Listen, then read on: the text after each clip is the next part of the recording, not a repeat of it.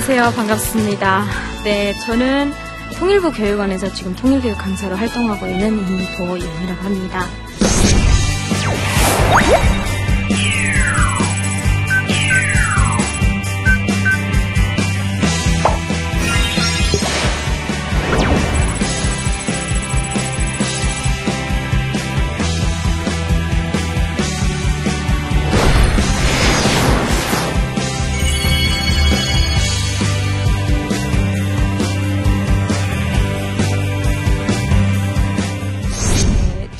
같은 사람을 많이 보셨을지 모르시겠지만 저는 북한에서 태어나서 살다가 2008년도에 두만강을 건너서 지금 대한민국으로 1년 만에 입국을 해서 5년째 지금 살아가고 있는 이보연입니다. 예, 저는 북한에 있을 때, 뭐, 제 소개가 이렇게 영란할지는 모르겠지만, 북한에 있을 때 이제 채용무용이라는 걸 전공을 했습니다. 그래서 13년 동안 무용을 전공을 하면서, 뭐, 김일성 앞에서 공연도 하고, 국가 행사에 참가도 하고 하다가, 또 이제 사회 나와서 예, 대학교를 갔다가 대학에서 중퇴해가지고 경제적으로 좀 어렵다 보니까 장사를 하다가 또 이제 어 또 안 좋게 정말 교도소까지 갔다가 23살이라는 나이에 갔다가 한 2년 가까이 살고 다시 나와서 그때 탈북의 결심을 하고 탈북을 해서 지금 남한에 정착을 했어요. 그 저는 이제 대한민국에서 살아가면서 아, 내 생애 정말로 최고의 선택이 25살 나이에 대한민국으로 두만강을 건넌 선택이 아니었나. 물론 예, 북한에 두고 온 형제, 부모, 또 친인척들도 있고 친구들도 있고 동창들도 있고 하지만 아, 제 인간적으로 놓고 봤을 때 하나님을 만난 것이 나의 큰 재산이고 영광이고 또 그 하나님 앞에 이렇게 좋은 세상에서 살게 해준 것이 너무나도 감사함으로 살아가고 있습니다. 예, 저는 북한에서 살때 어, 떻게 살았느냐 이런 걸 정리하기보다 북한 주민들이 남한에 대해서 어떻게 가지고 있는지를 먼저 크게 세 가지로 나누게 되면 김일성 시대와 김정일 시대와 김정은 시대로 크게 세 가지로 나누려고 합니다. 이 시간 이 짧은 시간에 제가 북한의 정치, 경제, 문화를 다 이야기할 수는 없어요. 또 김일성, 김정은, 김정일 시대 때 이야기를 다 할 수는 없지만 과연 북한 주민들이 대한민국, 남한, 남조선, 남조선 계례도 당하는 그 주요 목적인 반, 반이 나뉘어진 우리 밑에 남쪽을 어떻게 생각하고 있는지를 준비를 해왔는데 우선 첫째로 김일성 시대에 놓고 보게 되면요. 김일성 시대 때에는 북한 주민들이 아, 살아가기도 좋았다고 해요. 저도 김일성 시대 때 태어나서 김정은 세대 때 청소년을 보내고 사회생활을 보내고 넘어오긴 했지만 제가 봐도 어릴 때 그렇게 잘, 뭐 여기처럼 뭐 고기에 신쌀밥에 먹지는 못했습니다만 그 나라에서의 주는 배급에 어머니 아버지가 나가서 벌어오는 돈으로 음, 그만하면 이 세상에서 내가 제일 잘 사는 행복한 복덩이 어린이구나 하면서 살아왔어요. 왜냐하면 김일성이가 그때 북한 주민들에게 정치를 펼칠 때 그 사람의 좌우명이 이민위천이었습니다. 이민위천 한마디로 정리해서 나는 우리 국민들에게 흰 쌀밥에 돼지고기국을 먹이면서 비단 옷을 입고 기와집에 살게 하는 것이 나의 평생 소원입니다. 하고 주민들에게 해놨던 거예요. 그러면서 공산주의, 사회주의 막 흘러가다 보니까 그때까지만 해도 진짜 상점이랑 가게 되면 상점에서 판매원이 없이 돈만 놓고 나오게 되면 신발을 사갖고 나오고 옷을 사가지고 나오고 이랬대요. 근데 그거야말로 정말로 공산주의인데 그게 언제까지 갔느냐가 중요한 거죠. 그래서 김일성 시대 때 지금도 김일성이 북한에서 찬양을 받고 있는 이유 중에 하나가 김일성이 때는 우리도 그래도 잘 먹고 잘 살았는데 근데 김정은 시대에 딱 들어와서 변화가 된 거죠. 94년도에 김일성이 돌아가면서 김정일이가 바로 정권을 잡았는데 김정일이가 내놓았던 정권이 이거였습니다. 선군 정치였어요. 그래서 우리 그때만 해도 제가 이제 학교 때였는데 학교 때 저희 학생들과 모든 종, 뭐 남녀노소 상관없이 당, 군, 인민 모든 사람들에게 내놨던 게 우리가 허리띠를 졸라 매더라도 사탕알이 없어도 총알이 없으면 안 됩니다. 그래서 우리가 통일을 하기 위해서 미제국주의자들을 몰려내기 위해서는 통일을 해야 되는데 그 통일하는 것이 우리의 핵에 있고 통, 총알이 달려 있다고 교육을 받기 시작한 거죠. 그러다 보니까 우리는 어 김정은 시대 때서 그래 김일성이가 없어지다 보니까 이제는 그 사람 둘이 뭉쳐서 우리가 통일을 해야 되고 나라를 지켜야 된다고 생각을 했던 거예요. 근데 그게 변화되면서 북한의 경제가 하락되기 시작했습니다. 김정은이 정권을 잡으면서 이미 김일성 시대 때에 80년대 후반부터 북한의 경제가 흔들리기 시작했어요. 흔들리기 시작한데 사람들이 그때까지만 해도 배급지였는데 배급을 못 줘도 그래 나라가 하도 힘드니까 우리가 같이 배를 좀 굶더라도 같이 힘을 모으자 모으자 하면서 있던 것이 김정은이 올라서 김정일이 올라서면서 아 이게 뭐지? 배급을 좀 있으면 주겠지 좀 있으면 주겠지 하던 사람들이 바뀌어버린 거예요. 배급이 안 주고 월급이 안 나오고 하다 보니까 북한 주민들이 그때부터 탈북이 아닌 탈북이 거기서부터 이루어진 겁니다. 그래서 처음에 90년대 때 초반 후반까지도 탈북했다 하게 되면 탈북민들이 배가 고파서 내가 중국으로 가는지 남한으로 가는지 러시아로 가는지를 모르고 탈북한 사람들이 대부분이었어요. 근데 2002년부터는 아니겠죠. 그래서 탈북자들이 수많이 생기면서 북한 사람들이 이제 남한에 대해서 중국에 대해서 세계에 대해서 눈을 뜨기 시작한 거예요. 김일성 시대 때에는 우리가 그만하면 살다 보니까 김일성이 남한에 대해서 어떻게 교육을 하든 그걸 그대로 담아냈어요. 그래서 북한인이 남, 북한이 북치민이 남치민이 가지고도 제가 넘어와서도 많이 혼돈을 가졌었는데 김정일 시대에 들어와서 똑같이 김일성 시대 때와 똑같은 교육을 받기 시작했습니다. 북한이 우리하고 다른 과목이 있다면 학교 때 배워주는 과목이 있다면 김일성, 김정일, 김정은에 대한 우상화 교육이라고 했죠. 교과서에 나오는 그대로. 그래서 자 우리가 대학 좋은 대학에 가려면 국영수를 잘해야지 가잖아요. 근데 북한에서는 예, 우상화 교육, 김일성, 김정일 혁명활동, 혁명 역사만 1등 맞으면 좋은 대학에 갈 수가 있습니다. 네, 그래서 그만큼 우상화의 교육이 강화가 됐었는데 김정은 시대, 김정일 시대에 딱 들어서면서 사람들 변화가 바뀌어버린 거죠. 그래서 저희는 제가 어릴 때도 그랬고 학교 때 나게 되면 저희 부모님들이 그랬어요. 통일을 해야 된다. 통일 남한 하게 되면 우리는 북한에서는 남한이라는 안 하고 대한민국이라도 안 합니다. 남조선이라고 해요. 그래서 남조선 하게 되면 썩고병든 자본주의 세상. 미군이 우실거리는 세상. 어? 불쌍한 우리 동포들이 실업자가 우실거리고 집이 없어서 쓰러져가는 판자촌에서 살고 있고 공부 배우고 싶어도 공부 배울 곳이 없어서 착격 문턱에 매달려서 이렇게 남들이 공부하는 모습을 지켜보는 교과서에 다 나오는 과목이거든요. 그래서 어떡하냐 노래도 있어요. 띠띠빵빵 내 동생 신바람 나서 승리호 자동차를 몰고 가는데 거기에 뭐가 실려져 있냐면 쌀이랑 교과서랑 옷이랑 실려져 있는 거예요. 그래서 너 어디로 가느냐고 물어봤더니 나는 남조선에 있는 불쌍한 어린이들에게 먹여주고 입혀주고 입혀주고 교과서를 가져가서 배워주려고 한다. 그러다 보니까 아 그래 우리가 있는 남한은 어떻게 똑같은 하나의 민족이고 똑같은 우리 동포들인데 왜 저렇게 힘들게 어렵게 살까?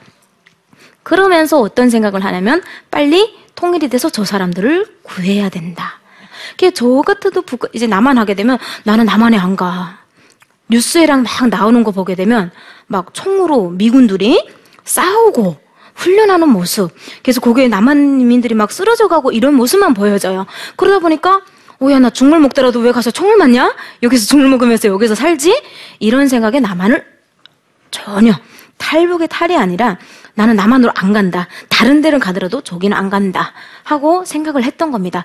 그렇게 통 북한의 남한에 대해서 인식을 해오다가 탈북자들이 딱 생기면서 남한의 인식이 바뀌기 시작했어요. 자, 북한의 TV 방송이 하나입니다. 채널이 하나인데 나만의 안 좋은 모습, 세계 여러 나라의 안 좋은 모습들만 보여주지 북한의 좋은 모습만 보여줘요.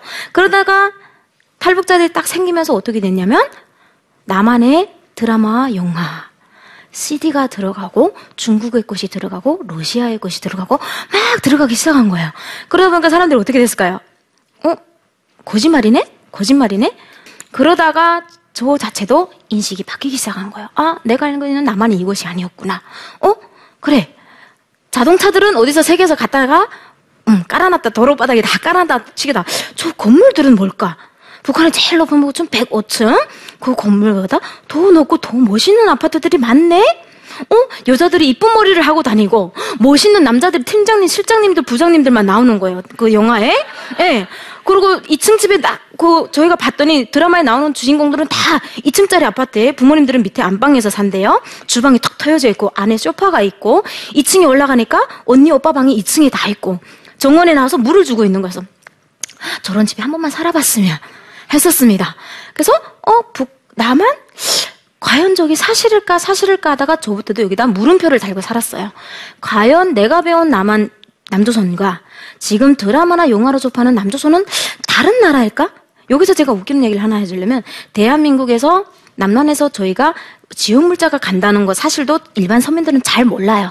어, 어디서 구워 물자가 온다 보다 했는데 시장에서 시장통에서 제일 인기가 있는 쌀이 있어요. 북한에서 그래서 일명 떡쌀이라고 불러요. 왜? 떡을 해도 하얗고 윤기가 나고 찰기가 있는 쌀이라고 해서. 근데 그게 노란 이렇게 자루에 대한민국하고 밑에 코리아라고 써 있어요. 그래서 저는 무식하게 어떻게 생각을 했냐면 아 우리 코리아 북한이잖아요. 조선이잖아요. 코리아 우리 한 대로 우리는 유엔이라는 건 알고 있었어요. 그러니까 뭐 유엔 물자 들어온다 해서 그래서 아 우리 북한으로 유엔이라 유엔의 어떠한 대한민국이라는 고장의 쌀인가 보다 하고 생각을 했던 겁니다. 그래서 아 나가게 되면 대한민국이 그때는 정부에서도 말을 안 하니까 몰랐죠. 대한민국 쌀이 좋다. 거기선 대한민국이란 말은 쌀 매장에 가서는 아무렇게나 해도 상관없어. 잡아 안 가요. 대한민국 쌀 어디 있어요? 대한민국 쌀 있어요? 이러고 찾아다녀요. 그럼 어, 여기 있어요. 팔고. 어, 그걸 다른 의도로 대한민국이라 했으면 잡혀갔겠죠. 그래가지고 그런 정도로 남한에 대해서 모르고 살아왔던 우리가 드라마 CD를 통해서 어, 남한이라는 나라는 우리가 알고 있던 나라가 아니구나. 그때부터 세계의 목소리를 일부러 듣기 시작했어요. 이게 북한 주민들이 생각하는 거는 김일성 시대 때는 너무나도 확고했어요. 나만 안 돼, 그거는. 왜? 우리가 사회주의를 지키기 위해서는 그 사람들도 우리하고 똑같이 살아가기 위해서는 통일을 해야 된다는 인식이 있었고 김정일 시대 때 와서는 나뉘어진 거예요. 어 아니다 아니다 아니다 하면서 수많은 탈북자가 생기고 수많은 탈북자가 생기면서 어떻게 돼요? 북한을 떠나고 나라를 나라를 버린다기보다 부모 형제까지 떨고 두고 탈북을 하다 보니까 이게 남한과 중국의 호, 이게 호응도가 북한 주민들에게 막 커진 거예요. 그래서 아 우리가 잘못 알고 있다. 그 탈북자들이 가족이 북한에 얼마나 많을까요? 저부터도 이제 전화를 합니다. 전화를 해가지고 원래 여기가 우리가 그래 생각하는 그런 나라가 아니야. 하게 되면 언니들도 오빠들도 동감을 해요. 아 그래. 다른 사람의 말을 못 믿어도 내 동생이고 내 친구인데 얘 말을 믿으면 그래 그게 맞겠구나. 얘를 돈을 보낸다는 거는 우리보다 더 잘 살기 때문에 보내는 거구나. 해서 인식이 바뀌기 시작했어요. 최근에 김정은 시대 때 들어와서는 체육 강국이라고 김정은이 내세웠죠. 근데 그게 북한 주민들에게 먹히느냐 안 먹히느냐 안 먹히고 있다는 거죠. 왜? 너무나도 이젠 사람들이 알기 때문에 소, 발 없는 말이 천리를 간다잖아요. 그러니까 우리가 서식을 북한에 우리 북한 이탈 주민들이 지금 해야 될 것은 하나님의 복음을 가족으로부터 친구로부터 엄마 아버지 형제로부터 전파하게 되면 그게 복음으로부터 시작해서 남한의 경제와 중국의 모든 것이 북한 전야에 다 퍼지고 있는 거예요. 그러다 보니까 김정은이 막 탈북자들 잡아라 뭐 이런 이야기를 하고 있지만 북한이 바라보는 대한민국은 김정일 시대 때는 완전히 뒤돌아섰다면 김정일 시대 때는 한 60%가 휙 돌아선 거예요, 주민들이. 그러다가 김정은 시대 때 올라와서 감히 제가 짐작을 한다게 되면 80% 정도가 남한을 바라보는 시각이 아, 못 먹고 못 살아서 우리가 저 사람들을 도와줘야 되는 것이 아니라 우리가 통일을 해야 되고 저 사람들처럼 같이 잘 살고 차도 끌고 다니고 좋은 집에서도 살고 좋은 직장에서 일하면 너르게 대가를 주는 것이 대한민국이잖아요. 저런 곳에 나도 가서 살아야 되겠구나. 해서 남한에 대한 시각이 달라져 버린 거예요. 그래서 북한 주민들이 김정일, 김일성, 김정일 시대 때 받아온 교육들이 남한을 바라보는 시점들이 많이 달라져 있었다는 거죠. 하지만 제가 여기서 짚고 넘어갈 것은 북한 주민들 자체가 남한, 대한민국 하게 되면 그 자체를 미워하는 것이지 남한 사람들을 미워할까요? 절대 아닙니다. 왜? 체제가 그렇게 가르쳐 와서 남조선은 미군이 우리 어, 남한 주민들을 식민지로 부려먹는 줄 알아요. 그러다 보니까 잘못된 교육 속에 된 거지 남한 주민 자체를 미워하지는 않습니다. 그래서 제가 북한에 있을 때 봤던 시각들은 김일성 시대 때는 남한을 진짜 아무것도 몰랐고 지금 현재도 김정일 시대 때 북한 주민들이 남한을 바라보는 시점은 어땠느냐? 어? 물음표가 달린 거죠, 여기. 진짜일까? 하다가 김정일 시대 때 들어와서 후반기부터 지금 김정은 시대 때 들어와서는 사람들이 반항 아닌 반항을 하기 시작한 거예요. 왜 그래야 돼? 그리고 조금 내가 잡혀갈 것 같고 뭔가 좀 불안해 하게 되면 잡힌 사람한테 돈 주는 거예요. 네가 알아서 해결해라. 야, 나 못할 말 한 거 아니야. 하는 겁니다. 그러다 보니까 어떻게 될까요? 사회가 흔들리고 있는 거겠죠. 그래서 우리 북한 주민들이 바라보는 시각이 대한민국을 바라보는 시각이 아예 닫혔던 것에서 김일성 시대와 김정일 시대와 김정은 시대 때에 달라서 시각이 열어졌다는 것을 우리가 알 수가 있는 거죠. 그래서 우리 탈북이 우리가 탈북을 한 사람들이 왜 하겠습니까? 90년대 전에는 정말 배고파서 아무 이유 없이 두만강을 건너는지도 모르는 사람들이 많았다면 지금은 알고 내 자유를 찾아서 나 인간의 인간의 인권이 뭐냐 해서 전 인권이 뭔지도 몰랐어요. 인권이라는 게 뭐지 했더니 인간의 권리랍니다. 인간의 권리가 소년단원의 권리, 청소년의 권리, 당원의 권리밖에 몰랐던 제가 그래서 그런 걸 알고 넘어오는 사람들이 많아진 거죠. 그래서 우리가 바라보는 북한 주민들이 바라보는 대한민국의 시각이 조금 더 넓어져 있다는 사실이 오늘 강의의 주제였습니다. 감사합니다.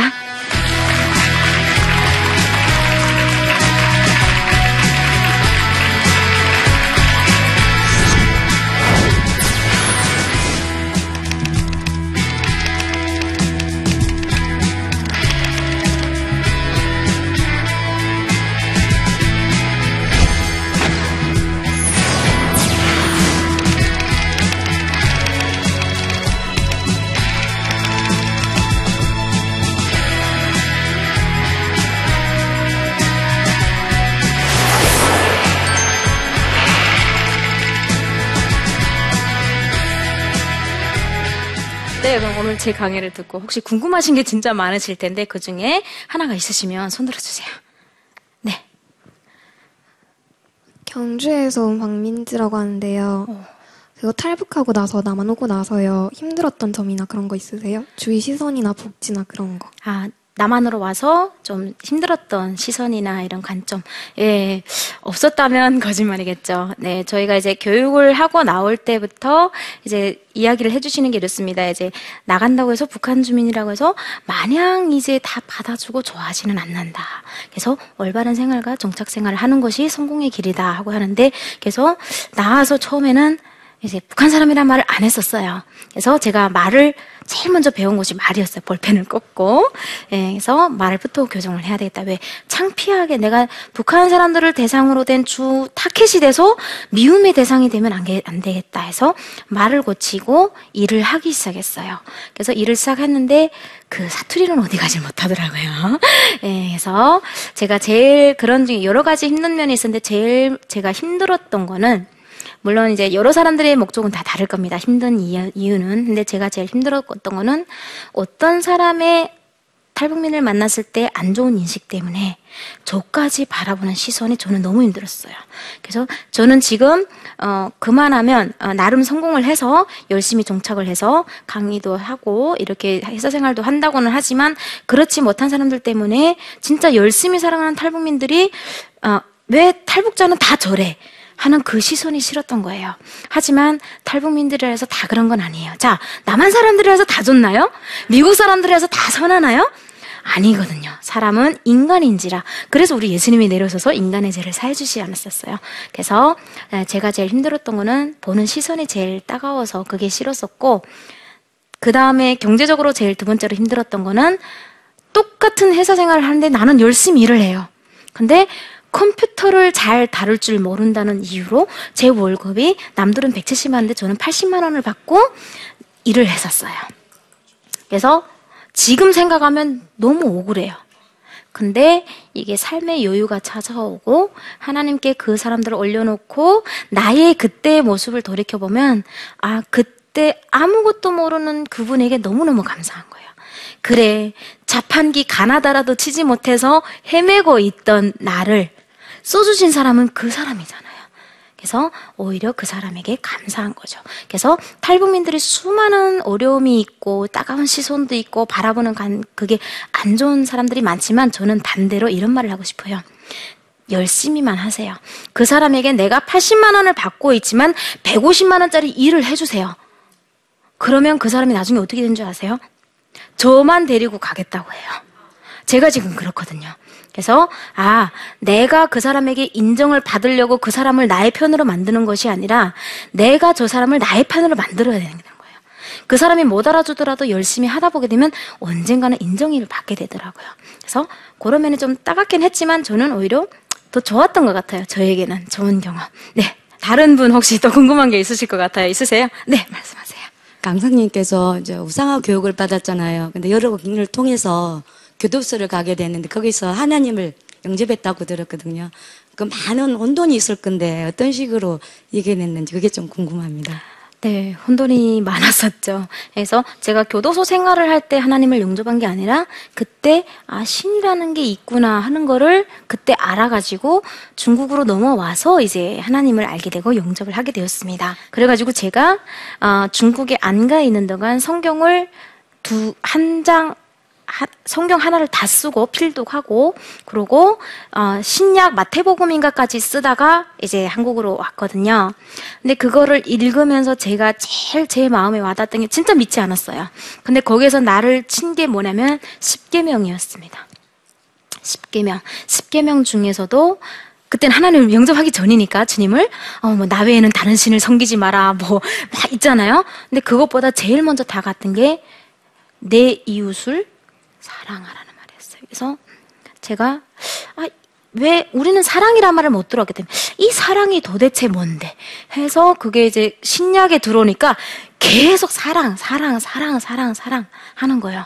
그래서 그 신약에서 이제 주님이 치유하시고 병든 자를 낫게 하시고 죽은 사까지 죽은 자까지 살리시고 하는 걸 보면서 이거는 성경이라는 거는 몇 천 년 전에 있었던 것인데 김일성에는 기- 인간이잖아요. 아 그래서 내가 이런 얘기를 했어요. 아 북한의 혁명 역사를 갖다가 붙인 것이 아니라 이 사람들이 성경을 갖다 쓴 것이구나. 당의 유일사상책에 10대 원칙이 있어요. 그것이 10계명의 내용만 바뀌었을 뿐, 당과 수령으로 바뀌었을 뿐 같아요. 그러고 찬양에서 둘째로 놀랐습니다. 북한의 모든 혁명 가극, 혁명 연극, 서사시극 이런 것들이 차- 우리 찬송가와 비슷해요. 곡들이. 예, 너무너무 똑같은 거. 그래서, 어, 이거는 우리 밀리마 이야기하라의 연극의 노래인데? 그 곡인데? 그거를 찬송가를 갖다가 다 쓰신 거예요. 그리고 김일성이 더욱더 놀랐던 거는 그때 반석같이, 반석이라는 걸 그때 알았어요. 반석? 김일성의 엄마가 이름이 반석인데? 김일성의 일가가 원래 기독교 집안입니다. 네.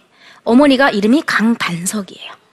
그래서 김일성이가 교회에 성경을 접하고 그 이름들도 그렇게 따라갔던 것이 교회 때문이었던 거예요. 그래서 내가 전쟁의 그 우리가 하나님이 예언하시고 또 주님이 내려오셔서 우리 인간의 신- 구약과 신약이 나눠지는 그거를 봤을 때 아, 내가 잘못된 인식을 가지고 있구나. 내가 수룡을 따라서 하나님을 쫓아가는 것이 아니라 하나님이 있어서 내가 용접을 해야 되는데 이 사람들이 나보다 먼저 만나서 뺏어갔네? 자기 것으로 만들었네? 하다 보니까 제가 그래. 그걸 아는 순간 저 사진이 있어요. 제가 기회가 됐으면 오늘 가져왔을 때 목사님에게 이제 영접을 받고 세례를 받을 때 제가 눈이 이따만해서 빨개서 이제 받았어요. 그걸 아는 순간 이게 진짜 형언할 수 없는 눈물이 펑펑 쏟아지는 거죠. 아, 내가 왜 하나님을 몰랐을까? 누구 때문에 몰라서 내가 이때까지 이렇게 죄인으로밖에 살지 못했을까? 예, 그래서 그때 내 죄를 시인하고 하나님을 조금만 좀 더 빨리 알게 해주시지 그랬어요. 하면서 그때 예수님을 영접하게 된 것이었습니다. 예, 그래서 오늘 제 강의가 여기까지인데 제가 여러분들에게 마지막으로 하고 싶은 말은 우리가 북한의 주민들이 지금도 수많이 뭐 굶주리는 사람들도 있고 또 우리보다 더 잘 사는 사람들도 있어요. 어떻게 보면. 그러다 보니까 제가 북한 주민들을 우리가 바라볼 때 또 북한 주민들이 우리를 바라볼 때 통일이라는 하나를 글자 두 글자를 놓고 생각할 때 잘 살고 못 살고냐 아니면 우리가 더 못 살 것이냐 다시 또 꼬꾸라질 것이냐 하는 갈림길보다 무엇부터 저는 봐야 된다고 생각하면 북한 주민들이 남한을 볼 때, 또 우리가 북한 주민들을 볼 때에 각각의 생각이 다르지만 이 생각들을 같이 어, 너는 이렇게 생각해, 나는 이렇게 생각해서 돌아서는 것이 아니라, 그래, 너는 그 사회에 살았으니까. 저도 강의를 할 때 그러거든요. 나는 탈북자가 아니라 한경북도에서 살다가 이사 온 사람입니다. 이사 온 사람에게, 어, 너 탈북자니 어떻게 살았니? 이런 거 안 하잖아요.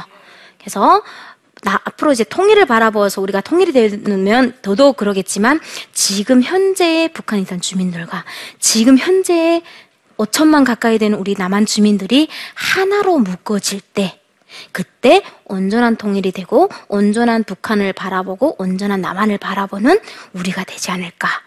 예, 요거에 집중해서 저 같은 사람이나 탈북민들을 보시면 이상한 눈초를 어 그래 거기서 어떻게 살았어요? 어 힘들었어요.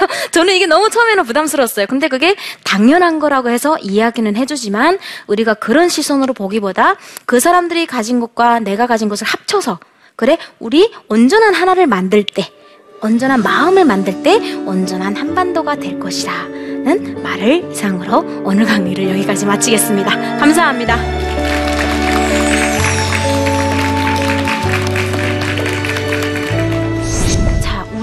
부모나 형제들이 북한에 있다고 그 고통을 받고 우상하기 위해서 하나님도 모르고 복음도 모르고 말씀도 모르고 남을 사랑할 줄도 모르고 죄를 계속 지어가고 있는데 그런 사람들이 당신의 형제분들과 당신의 똑같은 부모님들과 당신의 친인척이라면 당신이 이렇게 주저앉아 있을 때가 아니에요. 지금은 내 아버지를 살리셨고 내 언니를 살리셨고 내 오빠를 살리셨지만 북한을 살리고 내 형제를 살릴 날이 멀지 않았군 하는 거를 내가 몸으로 체험하고 있다고 봐야 되겠죠. 그랬더니 하나님이 저에게 보여주신 것이 그때음에 주신 말씀이 이거였어요. 그래, 믿고 말한 것은 이미 받은 줄로 믿어라.